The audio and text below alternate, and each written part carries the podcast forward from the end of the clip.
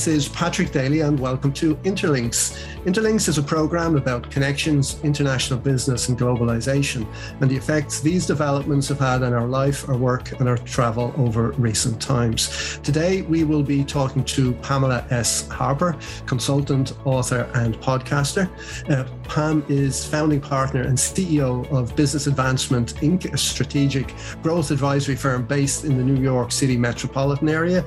She is a global expert known for helping visionary CEOs, C suite executives, and boards cut to the heart of high stakes strategy and organizational dynamics issues to dramatically accelerate growth. So, welcome, Pam, and thank you very much for being here with us today. It's great to be with you, Patrick.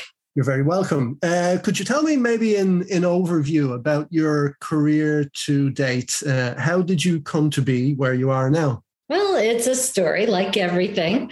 Uh, after college, I had a corporate career in organizational development. This is my passion, you know, how organizations make big things happen. And I started with small and medium and large companies in a variety of industries, including telecom, information technology, power generation engineering. You get the idea. They were all different in many ways.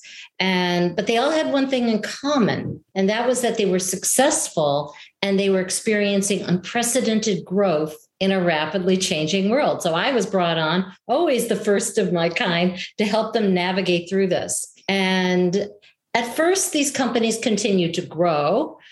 But after several years, something strange would begin to happen. Now, think about this. This is the 1980s. So it wasn't common. So instead of continuously moving forward, the momentum for growth became snarled and a tangle of what I call firefighting and poor morale and shortfalls in revenue and profitability. It was tough. And it was like strategy and execution were fighting each other. It was despite reorganizations, and despite the sophisticated systems that they had, and despite hiring star talent, you're thinking, well, why? You know, um, and it was mystifying. You know, I was sitting in this organizational development spot, and it was mystifying to everybody. Uh, so much confusion, so much major conflict. And um, even with the state of the art systems in place, you think, well, systems are going to fix it. No, in this case, it didn't. And so people were capable, they were well intended. And eventually, what would happen, and it became a pattern, is that the people in the C suite changed. And now, of course, that's a very familiar pattern, but back then it was not. And um, I was fortunate. I was able to keep moving forward. I kicked myself up a ladder in different companies, uh, mm-hmm. new experiences, and all that. But it made me wonder. And I thought if there are so many best practices for leadership and management, why is it that long term success is still so elusive? And it's a question that people are still asking today.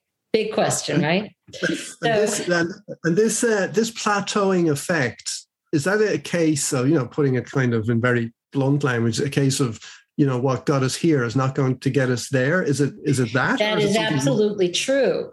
And remember again the context is different. In the 1980s we're talking about even to 1990s people didn't think like that. There was still a lot of feeling of we could do what we did before and what's going to happen. And so there was a lot of uh, companies being blindsided. Uh, I worked with a film distribution firm at one point, and this is all in my corporate career. And they were blindsided by cable technology.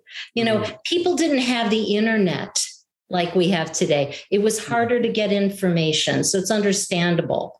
But uh, you know, it was hard. Early, early in, in my career, my first real job, if you want to put it that way, as, a, as an engineer. I worked in a manufacturing company that was an entrepreneurial company and it was still owned and managed by the person who founded the company. And it, it had grown a lot and it was exporting a lot. Uh, but people, even the people who were in it, were saying that it's growing so much now that it's not the way it used to be. Mm-hmm. And it mm-hmm. got to a point where it was beginning to break down in in that way. And eventually, it was acquired by a much bigger organization that knew how to take it to the next level.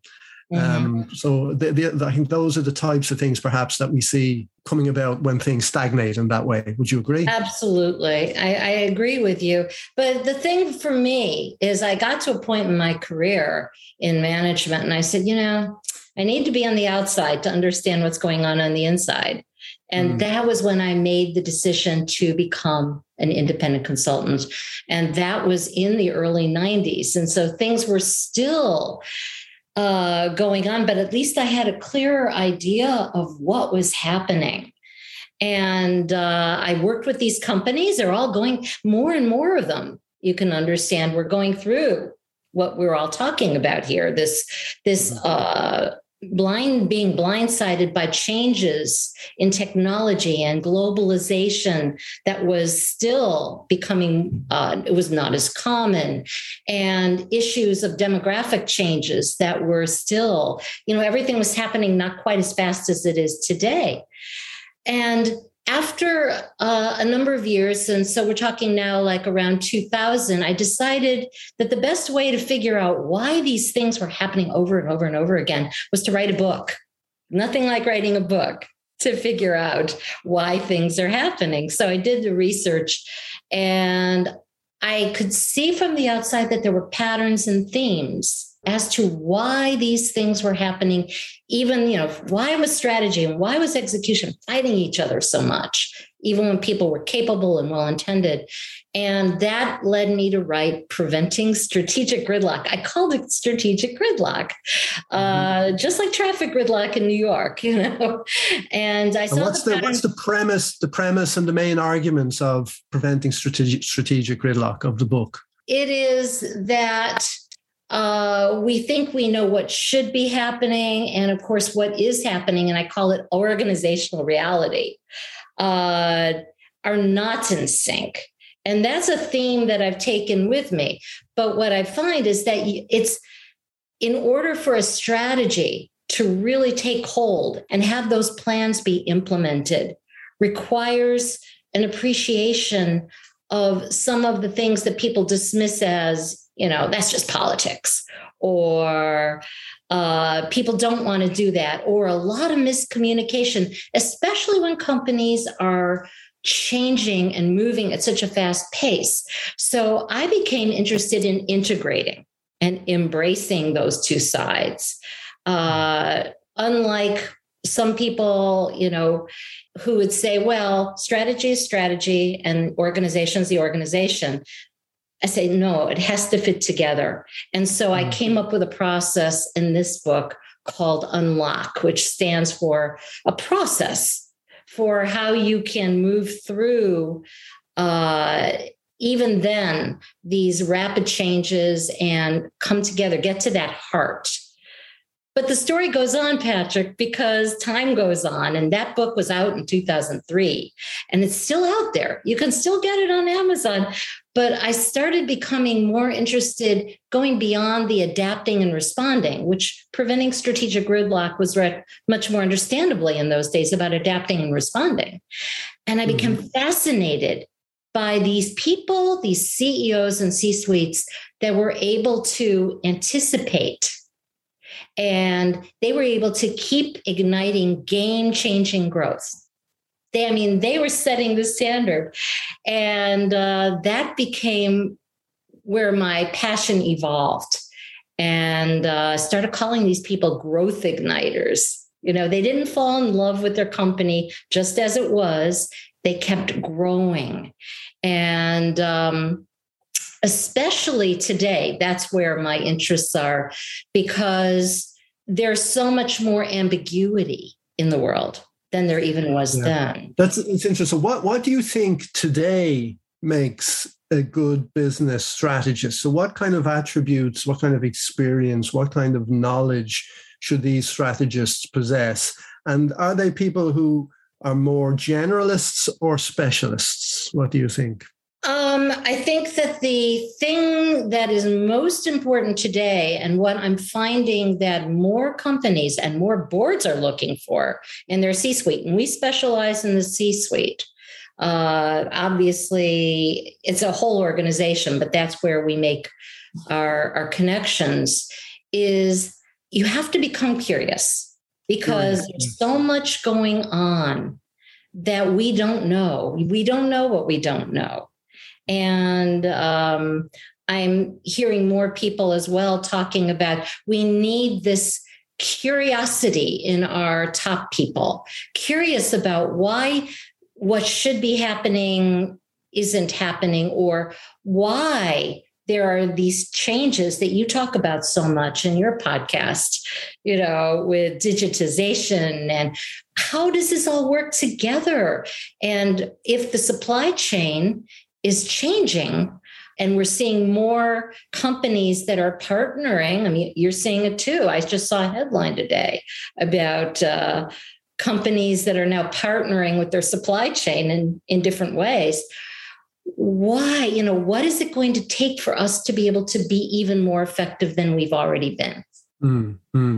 it, it suggests to me that people need to be looking out as well as in. Um, you find a lot of professionals in business are very focused on what's going on inside, um, but maybe not so aware of what's going on in the in the wider world and how developments that would appear to be far away can have a very dramatic impact. Uh, we've seen with um, pandemic, we've seen with some of the climate incidents around the world, we've seen with accidents around the world like uh, Suez and so on. Um, so I think the types of people, on the one hand, need to have that kind of outlook to mm-hmm. look out. Um, and also, I think they need to be good at relationships um, and building uh, connections because today the way as you mentioned you know people are uh, collaborating with their supply chain businesses compete by the, by virtue of the horizontal supply chain relationships they have with peers rather than like say the Ford Motor Company back in the 1920s, where they owned everything from the mine, the plantation, the factory, the the, the sales office. So really, um, I, I think those two things are how would you how would you view those two things? The ability to build relationships and the ability to be outward looking how important are those? Absolutely. I agree with you 100% relationships with stakeholders groups and individuals are more important now than they even were when I first wrote my book and I was talking about it then. Mm-hmm. Uh, and things are changing so rapidly with the internet, with social, with all of this that we need to stay in touch with what is important to us internally as a company, of course, is essential. But all of these different stakeholders, uh, and we're we're betting the life of our company on partnering relationships, especially. And uh, in fact, we did the we as my business partner, as husband Scott and I, uh, did a uh, a study about strategic alliances. This was back in 2013. And one of the biggest challenges that we discovered off of this survey, which went across 15 industries, is that nobody could figure out what a strategic alliance was. And this included querying about uh, supply chain and licensing and all kinds of different partnering relationships. And people didn't understand nor appreciate each other's challenges and limitations. So, to your point, Patrick, relationships and that mutuality are going to become more important than ever. And that's that's going to increase. Yeah, yeah, and I guess I guess at a time when the pressure is on. So right now we have people faced with prioritizing service or supply because there isn't enough to go around because of the disruptions and because of the interruptions. Uh, it's at times like this that the re- relationships really come into their own. Um, and there's a difference between being looked after or being overlooked, right? Mm-hmm, that's right. Yeah. So if, I, have got, if I've got to decide who am I going to look after today, it's going to be you know the people who've been building relationships with me. Right. It so, comes down to trust too. Yeah. I mean, those are those are trust building things, and I think that trust and communication is how we're going to get to that. Hmm. We're going to need to increase our communication skills uh, by quite a bit So, what, what kind of services do you provide your to, to your consultancy clients now, and how do they benefit from from working with you? Well, as I said, typically my clients are visionary CEOs, C suites, and boards of companies that are growth oriented. And uh, the challenge that they're facing is the navigating of uncertainty, ambiguity uh, as they are growing. And they bring us in, they invite us in to help them to make sense out of what they're seeing, to help them think it through, and also to navigate these dynamics. Uh, you mentioned in my intro, we talk about getting to the heart of the situation. And a lot of times that heart is getting in the way of making the decisions. Do you have time for a brief story? Sure, yeah, go ahead. Okay. Well, so just in one situation, I was working with a major corporation. We were working with them, and they were committed to expanding their presence in a different geography. And they were not hitting their milestones. They had the strategy, they were going straight onto it, but there was a tremendous amount of ambiguity in a new market, right? Mm-hmm. And uh, it was impacting their supply chain, it was impacting everybody. Uh, so not only were they not hitting their milestones, but everyone was confused about what to do and nothing was happening. They had the systems. And so we were invited in. The uh, exec in charge in, of this particular situation said, I need help figuring out why it is that we have our, our we, everybody agrees that we need to make this happen and nobody's doing anything. And uh, so we came in first, and as we always do, we found out what was going on with people and what, what was happening. And what we learned is that people were excited to make this strategy come to life. They were excited to move forward, but there was so much ambiguity in the steps that were necessary to make it happen. There were power dynamic changes. This was a big thing.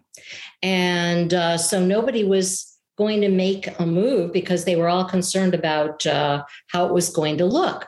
And what we did is once we were able to get all these different perspectives, talking about stakeholders, we helped this whole uh, group to reframe their challenge and to see that it wasn't we're on a process of rolling something out as much as we had to embrace these different points of view and help people to uh, bring out the elephant in the room. Everybody wanted the same thing, nobody wanted to talk about it. And when they were able to do that, then they realized that they could all work together creating a new strategy, an adapted strategy that was going to help them to move forward faster. It was going to bring in these uh, partners that they needed to bring in. They couldn't do it without them. Mm-hmm. And as a result, they were able to accelerate their momentum by at least six months.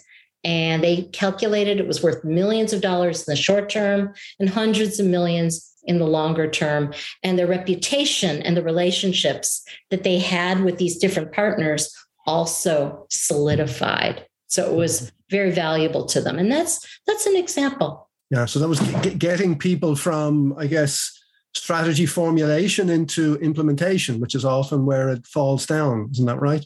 It, it was partly that, yes. And it was also going back to saying we have to make some decisions about our strategy and really uh, rethink, mm. rethink some of the assumptions that we made. And that's uh, one of the big issues in this very rapidly changing world is we need to move quickly we make assumptions not always the right ones. Yeah, sure, sure. So, right now, then, as we emerge from the emergency phase of uh, coronavirus around the world, what do you think are the top strategic issues that leaders are, are facing right now?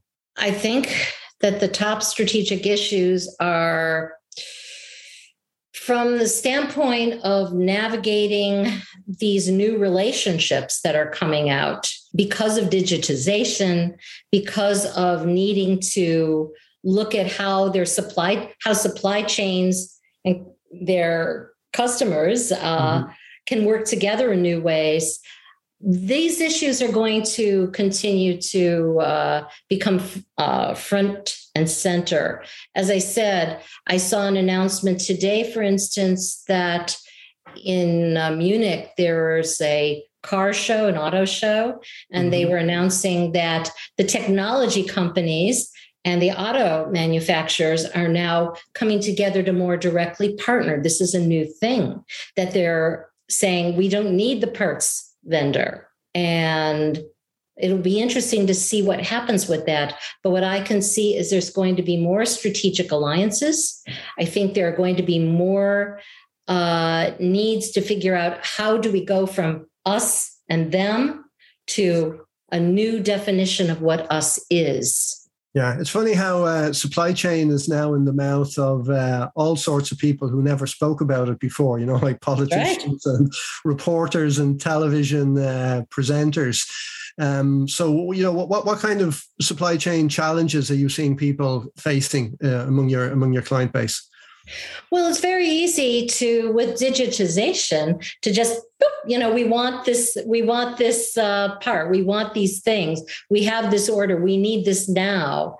Customers are uh, speeding up their orders. Uh, and at the same time, it's taking much longer for goods and services to make their way over to the companies mm-hmm. that uh, that are going to be making them. This is why uh, the auto manufacturers are starting to look at uh, uh, the semiconductor industry more directly. They're saying we need to be able to find a way to align better with our partners. And so, so there's this lag time, and we're going to have to figure out how to work together not just with better technology, which is definitely an, an, important component of this, but also people have to want to work with the technology. People don't always want to. I still see this. Do you? Yeah, yeah. Sometimes uh, technology is uh, is is a barrier, definitely. Um, in in terms of the process of of globalization that all of this sits within, um, I guess in our career times, we spoke about the 80s and the 90s and how business has um, internationalized and how supply chain has become a, a, crucial element and supply chain relationships become a crucial element of how businesses uh, compete. But in the last, say, five, six years, we've seen um, like a pushback. We have, we have Brexit in, in Europe. We had right. the uh, the Trump administration, which um, had a different view of um, um, uh, multilateral relationships and international trade, particularly with, with, with, China. We've had the pandemic, which has also pushed things more towards a self reliance. Uh, home-based type of um, uh, approach to, to, to dealing with the challenges. So, where do you think we are with the process of globalization? Is it is it stalled? Is it going backwards? Is this a blip, or is it just changing form? What I can say from the companies that I'm dealing with is they still see themselves as global. And it's a relationship that has taken time to build, and nobody's untangling themselves completely. Are there some aspects of service that are being pulled in? Perhaps there are in some cases, but what I'm seeing more is that there's no one size fits all approach to globalization. Mm-hmm. It really depends upon uh, a host of values and what is most important to moving this company into their own growth trajectory. It's a it's a moving target, Patrick. Okay. Tell me then, what, what plans do you have for your own business and your own strategy over the next couple of years? For us, we see ourselves as global and have seen ourselves as global. And one of the reasons that I feel just as comfortable being global now as ever before is because of technology. So I speak globally, we're speaking globally. Uh, I work extensively with clients over the internet. Mm-hmm. And eventually, yes, there's going to be uh, more hybrid. But for now, I think that we see ourselves as having a much greater impact than ever, and, and because of globalization. Okay. Now, as we come into the last uh, few minutes to maybe uh, move away from the business side of things, I might just ask you a question or two about yourself. So, what kind of things do you like to do in your spare time when you're not working or thinking about your business? I enjoy learning. Okay. I love to learn. And when something, especially when it's something I've never done or it's challenging me in a new way, and uh, that's taken the form of everything from learning Aiki Jiu-Jitsu, uh, uh, or it's learning about podcasting, which I'd never done before, which is as much personal as it is professional. I love to network with people and find out new things from the people I meet. So, special interests, reading is a very big deal to me. Going to events. Uh, I'm going to a number of virtual events right now because I can. Hmm. Um, and uh, just finished a graduate level course on speaking because I wanted to up my keynote levels and uh, learn some amazing things about speaking. So this is the big the big takeaway, which is so, that how you communicate is just as important as what you communicate. So that emotional component shouldn't be underestimated. Very interesting. So, apart from your own book, Preventing Strategic Gridlock, and your own podcast, Growth Igniters, do you have any book or podcast recommendations for us that have inspired you recently? A book that I particularly recommend is called Think Again by um, Adam Grant. And Adam Grant. it came out, yeah, it came out not very long ago. And his point his little tagline is the power of knowing what you don't know. And his premise is that we need to develop uh, confident humility and to recognize that in a world that is more complex, that there's wisdom in admitting that we don't know everything and that sometimes we even have to unlearn things so that we can learn new things. So the author is Adam Grant, and the title Adam the Grant, and it's called Think Again. Think Again. Okay. So where can people find out more about you uh, and your work, and how can they contact you? They can contact me by going to businessadvance.com.